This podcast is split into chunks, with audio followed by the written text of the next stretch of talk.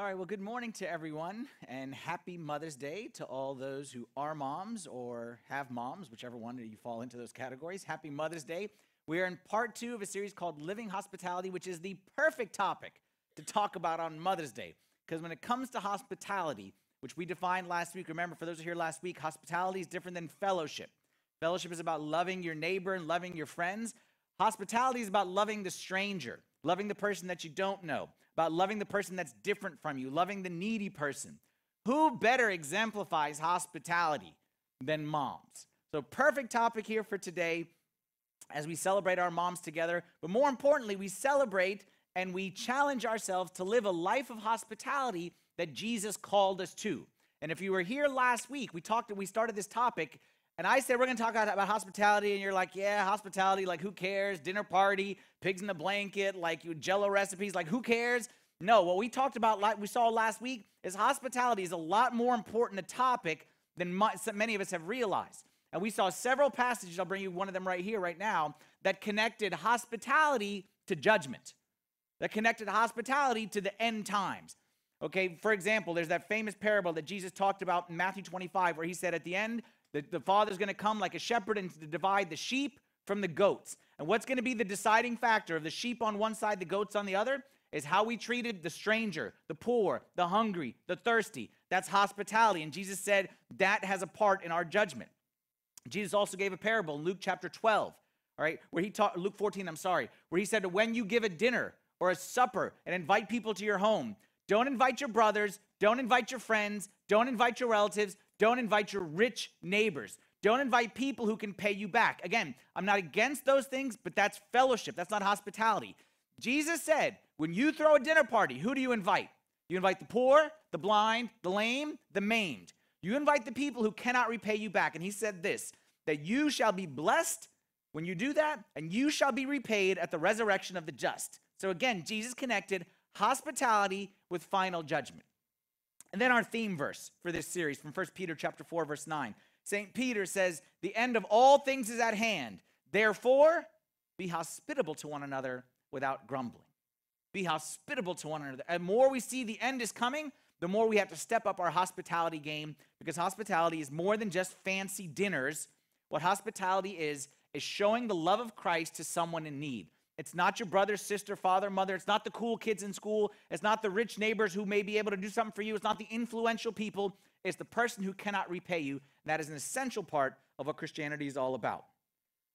That was last week. Today, what we're going to see is how those same, that same principle of hospitality applies not just to us as individuals, but to us collectively as a church. And it's not just our own homes, wherever it is that we may live, but it's our collective home here our church home, where we must take seriously the command to love the stranger, to love the orphan, to love the widow, to love the needy, and collectively, if we are truly going to be the people of God, this has to be a defining characteristic of us. And I'm going to show you some verses from the Old Testament. You know, back in the Old Testament, hospitality wasn't something that was preached very much outside of like the Jews stuck to the Jews, and the Jews didn't really care much about people outside. But listen to what Old Testament, okay, it talks about strangers. Again, hospitality comes from love of strangers. Exodus 23, verse 9. Also, you shall not oppress a stranger, for you know the heart of a stranger, because you were strangers in the land of Egypt.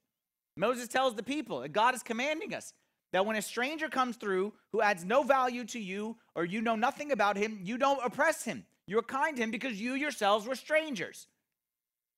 Deuteronomy chapter 10. God shows no partiality nor takes a bribe. He administers justice for the fatherless and the widow and loves the stranger giving him food and clothing. Therefore, you love the stranger, for again, you were strangers in the land of Egypt. One last one to bring it home Leviticus 19. And if a stranger dwells with you in your land, you shall not mistreat him.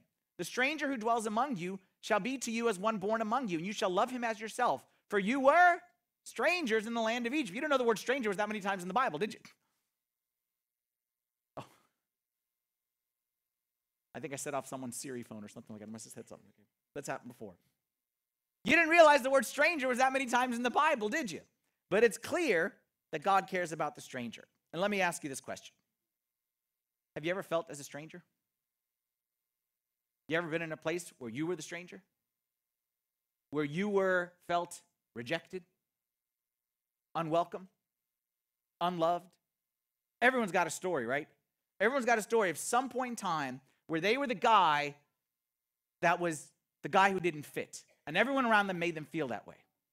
Since it's Mother's Day today, I feel the best way to celebrate Mother's Day for my lovely wife is to tell stories about her all day. So Marianne has a story that she's told me many times. This is before, you know, we, she, we and I, she and I were together. She was in eighth grade, seventh grade, something like that.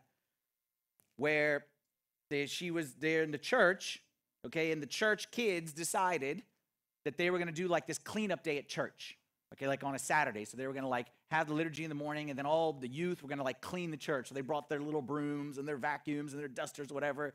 And my wife, I mean, she never miss a good cleanup day. Like, I mean, that's what like she's made for that. Okay. So she's there, you know, seventh grade, eighth grade, and she's got her, you know, little boots or whatever it may be, and her little sweater and her little vacuum and her little brush, whatever it is. And she shows up there, and one of the girls says, This isn't for you, it's just for us. And I'm telling you, Marianne, okay? You gonna be okay, sweetheart? Okay. Marianne can tell you the exact details of that event as if it was yesterday. That what she was wearing, what the girl was wearing, okay, she remembers all the exact, that's why it's like a sore topic in our house. We don't really talk about the event, we just talk about the Great Rejection in 1987. Like that's how we refer to it. But you know what? If you've ever been excluded, you remember the details too. If you've ever been the guy on the outside, you know the names and the faces and what everyone was wearing. Like if you were, let's say maybe for you it was like your first day in a new school and no one wanted to sit with you at the table and you sat by yourself at lunch and you may have been at that school for 5, 10, 15 years, but you remember that first day, that lunch. You remember exactly where everyone was. Maybe for you it was the birthday party. You remember how we were like in, in middle school or elementary school, like being invited to a birthday party was like the thing, like to be invited, and everyone else was invited to the birthday party okay? And everyone else was going to the birthday party, and everyone else was talking about the birthday party. And you, you might as well just brand the L right on my forehead for loser because I wasn't invited to that birthday party. Maybe for you, it's actually something recent. Maybe it's something current. Maybe there's like an in crowd at work, like in the office, there's like the crowd in the know that kind of like has the boss's ear. And like they get together and they go out to lunch and they kind of talk. And you're always the guy on the outside who finds out things secondhand or last minute or something like that. We all know what it's like to feel left out and feel unwelcome. It's not a good feeling. Well, thankfully, that will never happen in the church, right? That would never happen in the church. No one would ever come to church and feel unwelcome, unloved.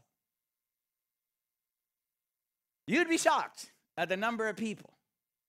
Now, I'm going to say this and I'm going to caveat what I'm going to say. That sometimes people feel unwelcome and it's their own issue. Okay, so I'm going to caveat that. So just because someone feels unwelcome in church doesn't mean necessarily it's the church's fault. Because sometimes it is in people's head and sometimes it's sometimes it's an excuse that people give. So I understand that. But still, even if it is our duty that the church can never be a place where any of those scenarios, any of those memories, any of those bad feelings, the church can never be that place. And even though some people will, no matter what we do, will feel unwelcome, it won't be because we didn't do our best. There's a lady who doesn't live here, so far away and uh, you know keep in touch whatever it is. And you know she's in a far away she was here moved away. And, and go visit other churches you know try visit these other churches in your area now that you're not here. Like you got to get connected to a church. She went to visit one church and she tried it a couple times. She couldn't go back there. She said no one talked to me. No one even looked at me. Like she could, felt so unwelcome. I said it's okay because i'm a priest so i kind of get it. So i'm like okay that's okay. Give him a pass. Go to the next one. I tried another one. Didn't work. Same thing. You know she went to a third church. You know what she, exactly she told me? I wrote it down right here she said, I only pray that someone speaks to me today. That was her prayer going to church on a Sunday. My only prayer is that I go to church and someone says hi to me today, that someone will speak to me today. That can't be. That can't be the church. Like, that can be like the mall. That can be like the Costco. That can be like the, the, the ball game. That can't be the church because the church is the body of Christ. And here's what I know about the head of the church, who is Christ. Jesus said, John chapter 6, verse 37, the one who comes to me, I will by no means cast out. The one who comes to me, I will by no means reject. The one who comes to me, I will by no means push them away, make them feel unwelcome. Make, make, find me one person. And Jesus met a lot of people. Find me one person that Jesus met that he made them feel unwelcome or rejected, even though they were bad. Like they were bad people. Jesus met bad people. Jesus met very bad people. He met sinful people. He met ugly people, like ugly sinfully, not ugly face. I'm saying like he met people who were vile. He met people who were murderers adulterers. Find me one person that ever left Jesus and didn't feel welcome, that felt rejected. If we're his body, it is our duty It is our duty. It is not an option. If we are his body, if we're somebody else's body, okay, but if we are the body of Christ, it is our duty to receive others the way Christ would receive others. It is our duty to accept one another as we have been accepted by him. And we don't have an option when it comes to that. Today, we're going to look at a story from the New Testament, from the book of Acts, one of the most important stories in the Bible, especially for all of us. And it's a story about, without this story, none of us would be here today.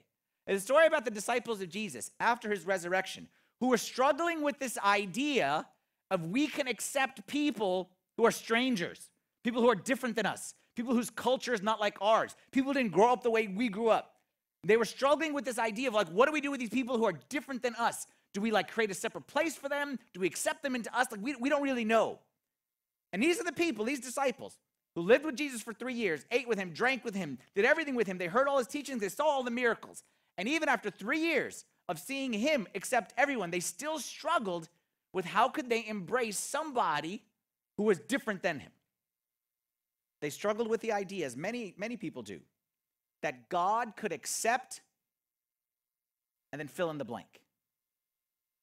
That God could accept and then fill in the blank. For them, the blank was Gentiles. But for you, the blank may be different. Oftentimes, we struggle with the idea that God could actually accept the, and then fill in the blank.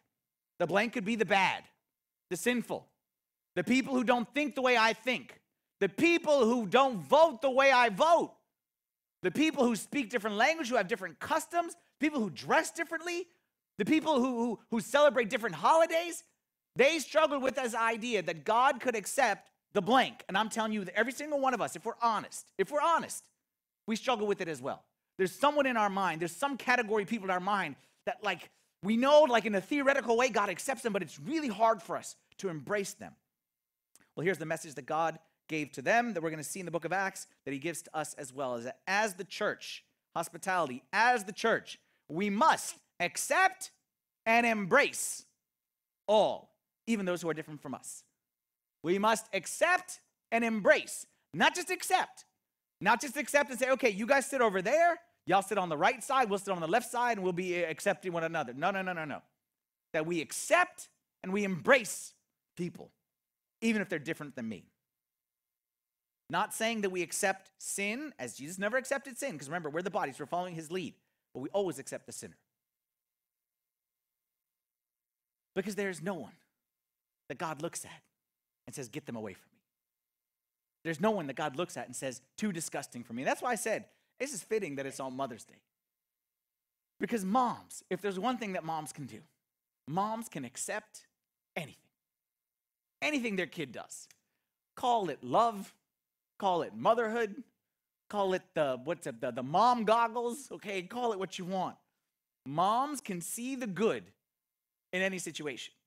Do we got any any any mom goggles here, mom? Any anyone any one of those? Anyone's any smothers in the room right here today? Let me give you some of the definitions. That you you feel free to call out your wife or your mom if this is you.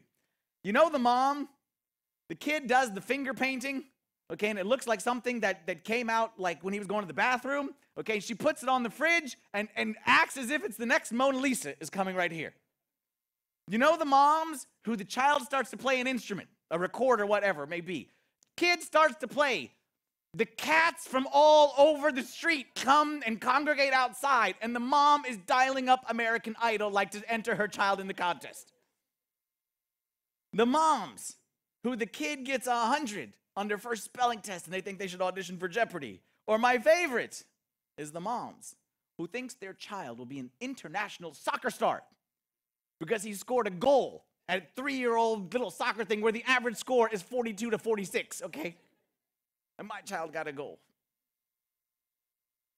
And speaking of moms, my lovely wife, Marianne, I remember when my son Michael okay, first started to play sports, started to play soccer. Okay, Marianne was, Marianne's the best. She's the sweetest and she's the most encouraging person. She didn't have any idea how any sport is played. Okay? She didn't have any idea. So she's just cheering, cheering, cheering, cheering, cheering, cheering. Doesn't matter what may happen, okay? Michael, like the ball's over there, Michael's running over there. Good job running, Michael. That's very good. Look at the way he runs. Wrong direction, okay? Uh, the ball, and Michael, way to catch that butterfly, Michael. That's good. That butterfly was a threat to the rest of it. Okay, good job, Michael. Michael finally gets the ball. He kicks it to the other team. Look at he's so good at sharing. My boy is so good at sharing. He's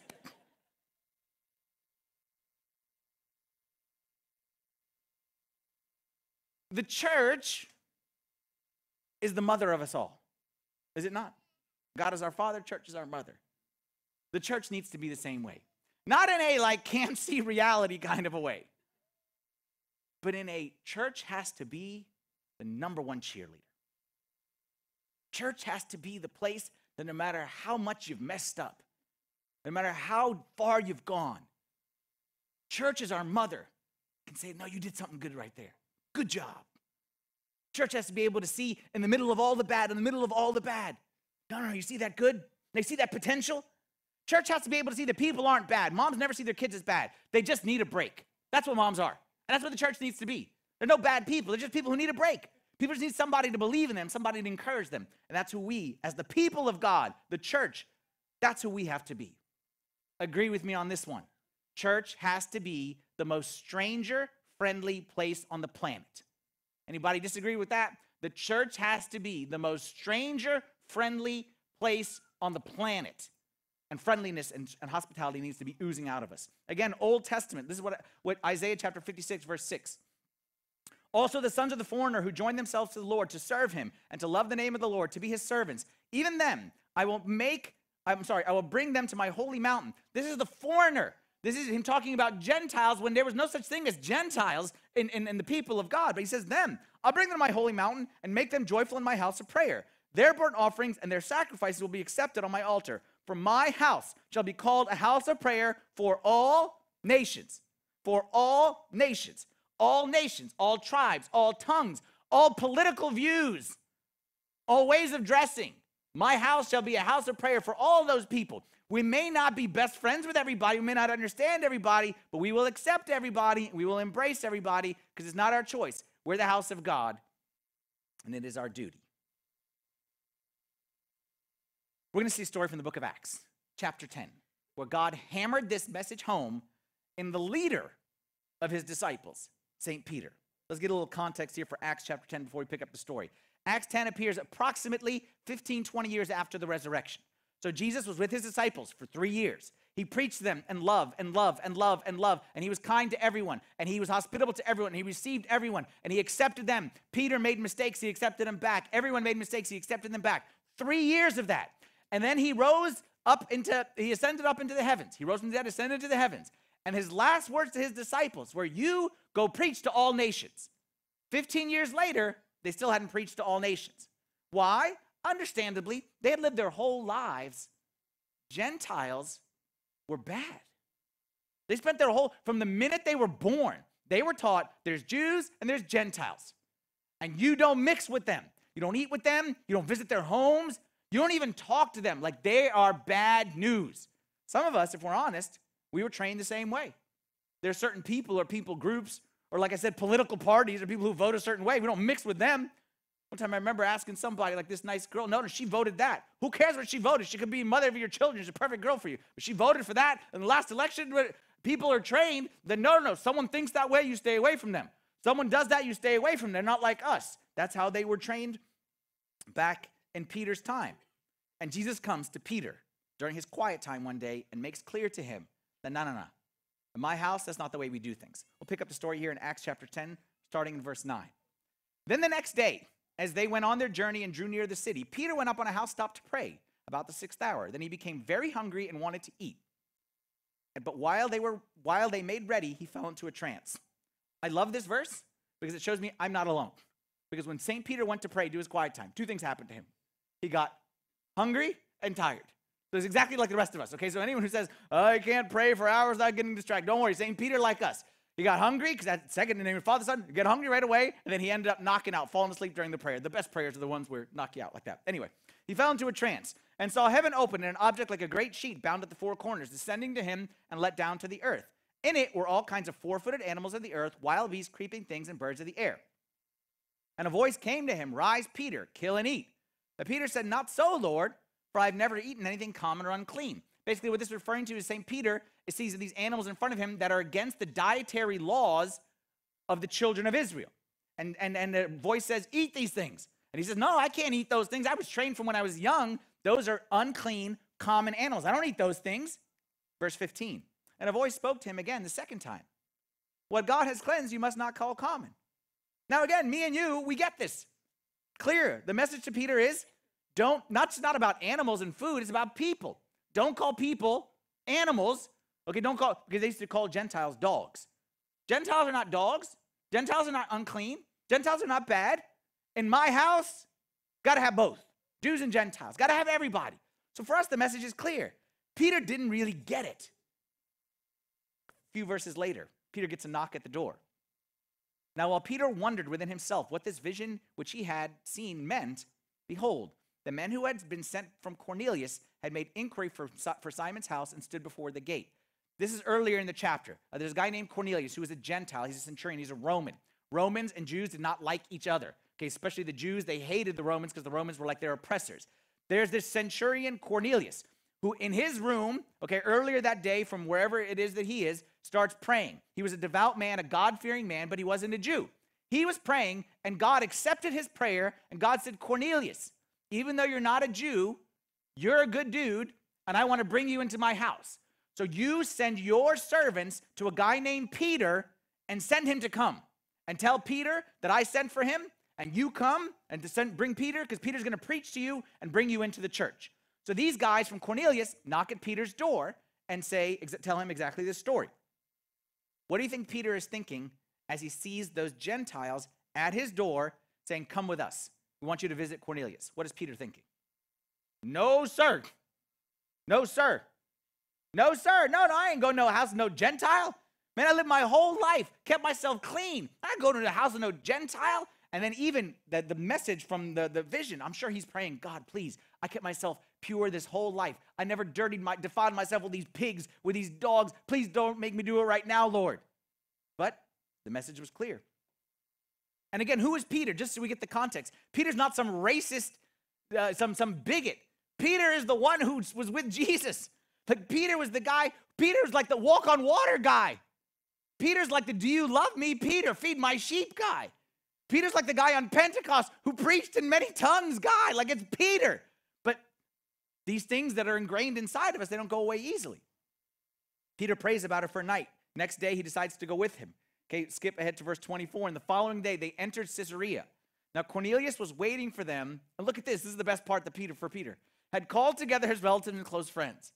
So Peter's like, okay, God, I'll do this thing. But I'm gonna like sneak in, say hi to the Gentile guy, preach, get out. He gets there close to town. Who does he see waiting for him? Not just one Gentile. But thankfully, Cornelius had invited the whole town and all his neighbors and all his friends. And they're all waiting there to see the great Peter. And they're going to put Peter in a Gentile circle and like Gentile all over him. Verse 27. And as he talked with them, he went in and found many who had come together. Now, Peter goes inside, all these Gentiles. He's thinking, this is the worst thing that's ever happened to me in my life. The next verse, the next verse is the worst way to introduce yourself to people you don't know. The next verse is the worst way to do anything with strangers or guests or people you don't know. Are you ready for the worst possible introduction to Christianity and the gospel, the kingdom of heaven? The worst way to introduce the kingdom of heaven is what St. Peter says next. You know how unlawful it is for a Jewish man to keep company with or to go to one of another nation. Let's pause the story right there. You know how unlawful it is for me, a holy man, to eat with you pigs. This is like one of those like, wait, did I say that out loud kind of moments? And you know the worst part? They don't flinch when he says it because they're used to it. Like St. Peter wasn't like, oh, wait, did I say that? St. Peter, like it's the equivalent. I'm sorry, like forgive me what I'm about to say. It's like me, someone comes in, walks in off the door, and without even flinching, oh, I'm sorry. You're too poor to come in here and hang out with us. Sorry. I don't hang out with poor people like you. He didn't think like, oh, I'm sorry, I didn't mean that. I take that back. He's just making a statement.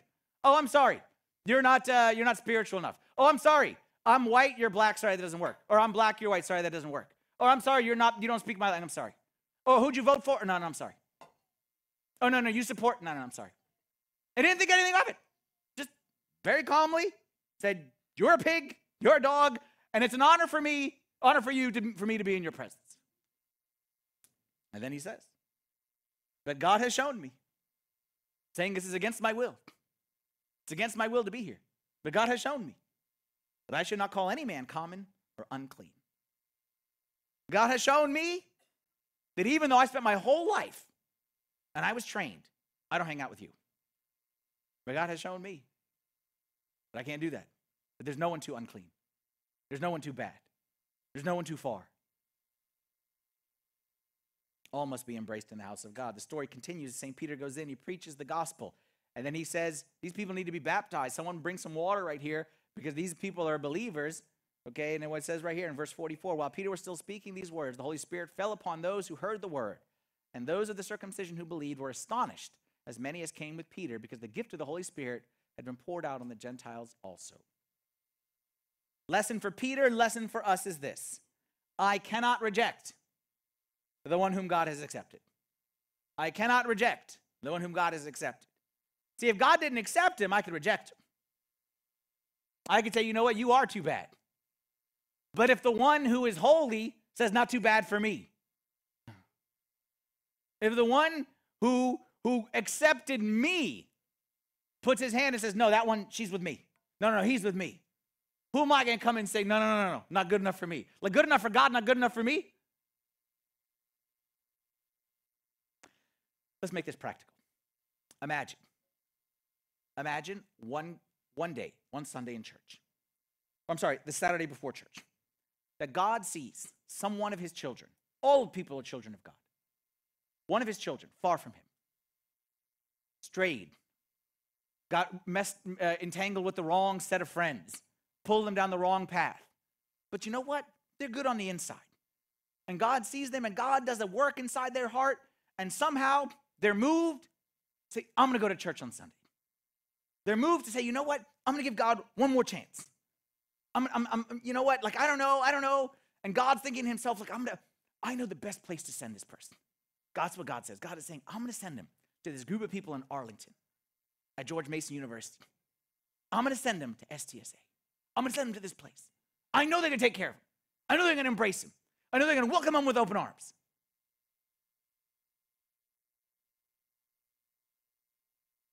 What is he going to say at the end of Sunday? When he looks down and sees that person, that person may be sitting right next to you right now.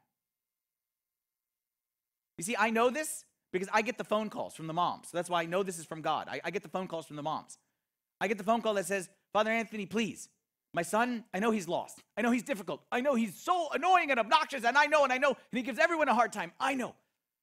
But just give him one more chance. I'm to beg him. I'm to beg him to come to church on Mother's Day for my sake. I'm to beg him. Father Anthony, please try to grab him.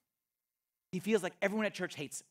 He feels like he has no friends. And I know it's his own fault because he's a rude, he's an arrogant. I know, and I know, and I know, but I'm his mother, and I and I know. What do you want me to say to the mom? No, no, no, sorry. We're busy. Mother's Day. We don't have time. What to say to the mom? Say, you know what? You know, um, I would, but you know, it's kind of awkward for me to introduce myself to new people. So sorry, maybe you can send them somewhere else because it's kind of it's not my gift. It's not my spiritual gift. I'm not good at that. Or I'm say, you know what? Well, the thing is, I would, but you know what? Like my friends are gonna be there, and we're gonna like go out to lunch. So I don't know really if I have time. Maybe you can like send him like you know in a couple Sundays. Or, like, is that what you're gonna say? Like, what do you, what am I supposed to say to the mom? Forget about the mom. What am I say to the father in heaven? I'm busy. It's hard. It's uncomfortable for me. I had lunch plans. Every week, every week, did you know this? Every week, you preach a sermon every single week, sometimes without even saying a word. Like I preach up here, you preach down there. You preach about God's acceptance. You preach about the love of God for those who are far from God. You preach about the value of every single person, even if they haven't prayed in months, even if they haven't gone to church in years. You preach a message every Sunday. Question is what that message is. Let me show you a nice verse. All the moms will love this verse. Another mom verse. Matthew 18, verse 10.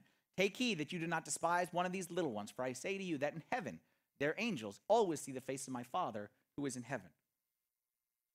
Moms appreciate this verse. What this verse is saying, God is saying, don't you mess with the little one.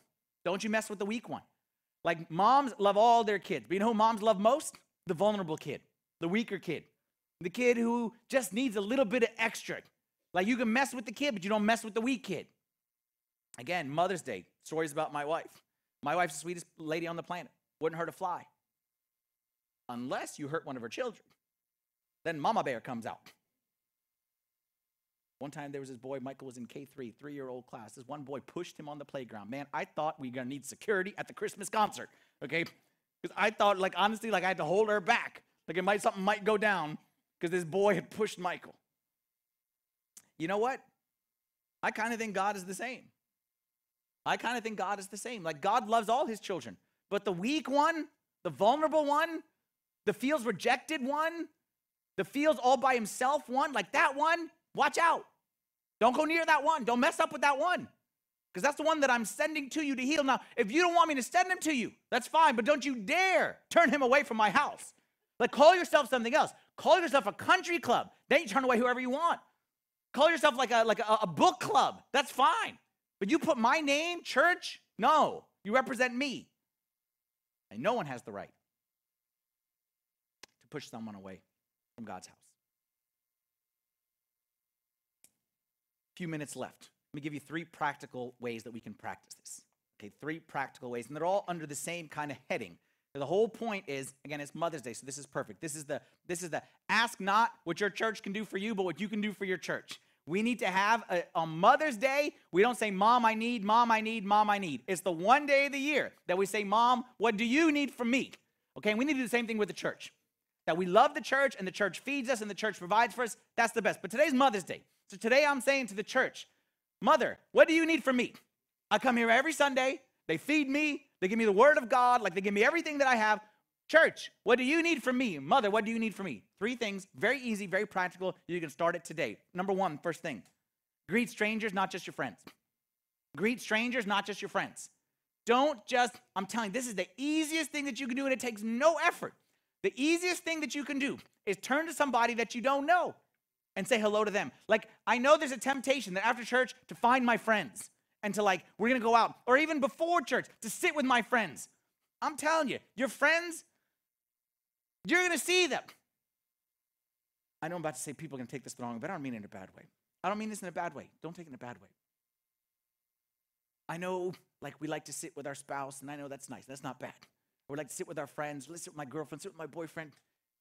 What I'm saying, sit with someone who has no spouse. Sit with someone who has no boyfriend, no, has no girlfriend. Sit with that person. You never see me sit next to my wife in church, obviously, because I'm up here and she's down there, but I'm saying the principle. The principle. I'm gonna spend the rest of my day with her.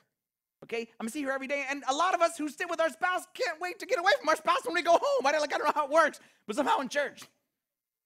Sit with someone who has no spouse. Sit with someone who has no one to sit next to. Okay? Like we're always gonna be there for each other, but after church, before church, don't just make a beeline to your friends. Make it a goal every day. Just one stranger. And when I say stranger, I don't mean like someone off the street. I mean someone you don't know, someone who may not know you. That simple. Earlier, I told you about a person who went to a church and no one spoke to them. They said, My prayer is someone will speak to me today. Let me read you the exact opposite. This is a story about somebody here who sent me an email after their first visit. Their first visit, first visit to STSA, and I got an email that said this. Says, You don't know me, but I attended liturgy in the well last Sunday. I am a member of another church.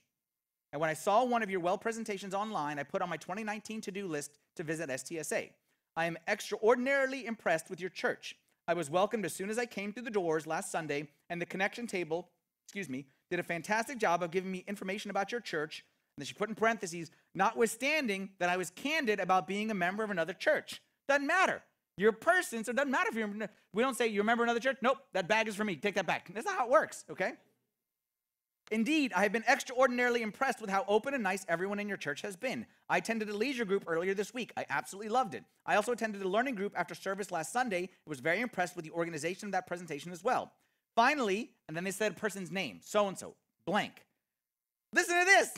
Finally, so and so welcomed me into her home the same week, setting the example of Christian fellowship.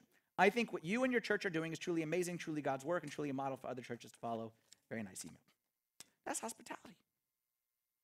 I say this, I used to say this every single Sunday. I know I don't say anymore because busy in church. I say you never know. You never know what a handshake or a hug or a smile in the house of God will do for somebody. You never know. You never know. You never know who's walking in the door and saying, No one's gonna say hi to me. No one's gonna say hi to me. No one's gonna. You don't know. I know. Because I hear the stories that I walked in and that's what I said. No one, like, I hear it after, but you don't know. So you don't assume. The person next to you, you don't know them. Hi, my name is. Greet strangers, not just friends. Number two, invite someone to church. Invite a friend to church. And why I say this, because you know what's going to happen instantly when you invite someone to church who's not a member?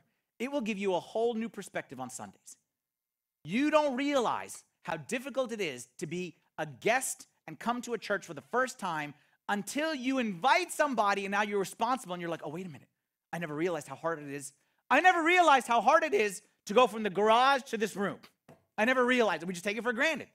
I never realized how, how daunting it is to walk into this and not know anybody, and not know where the seats are, and not know what happens. I never realized that, that, that if, if, if, they don't know about the parking pass, they're never going to get the thing. This is why we say the same announcement week after week after week after week after week. Why? Because every Sunday, one of the things we always say as a staff, every Sunday is somebody's first Sunday. You know that, right? Every Sunday is somebody's first Sunday.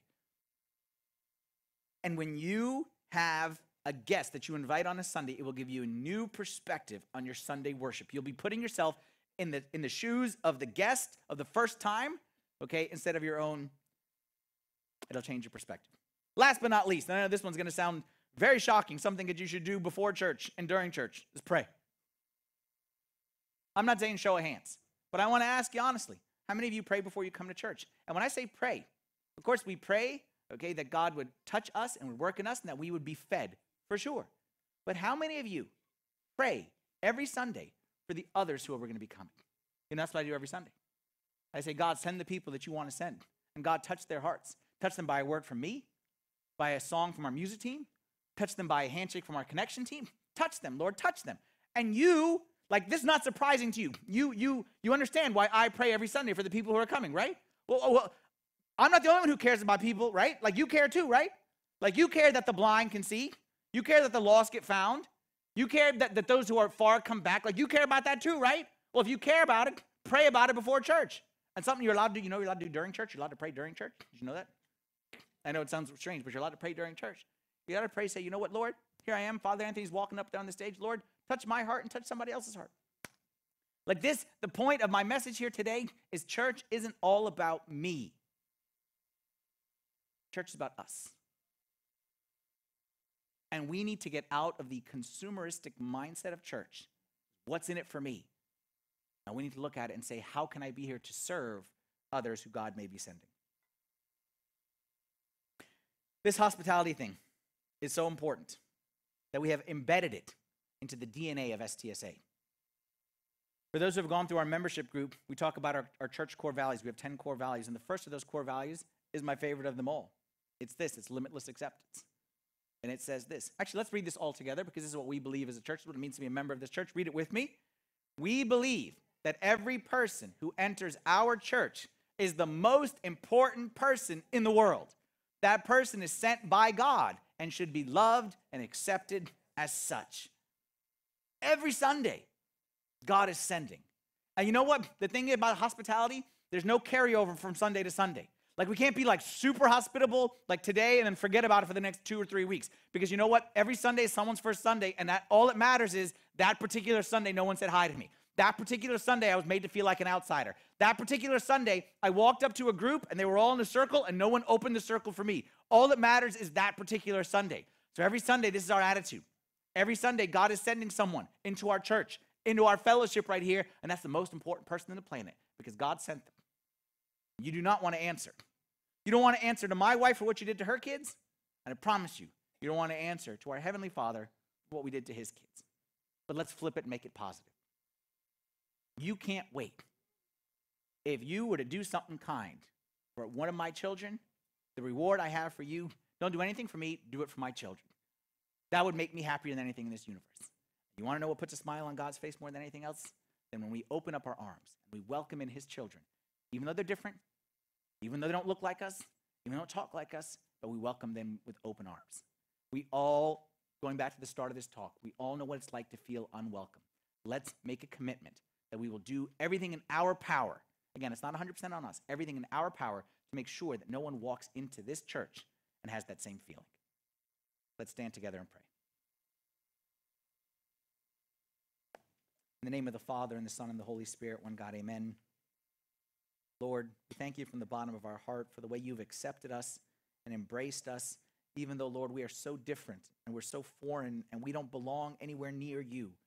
But You've accepted us, Lord, with an incredible love, limitless acceptance, and I pray that you would give us that same spirit, that this house would be a house of prayer for people of all nations, that anyone, Lord, that you send, we are, are, are committing to you, Lord, that we will accept and embrace. We'll never accept sin, but we'll always accept sinners and embrace them the way you did for us, the way you taught us to do for one another.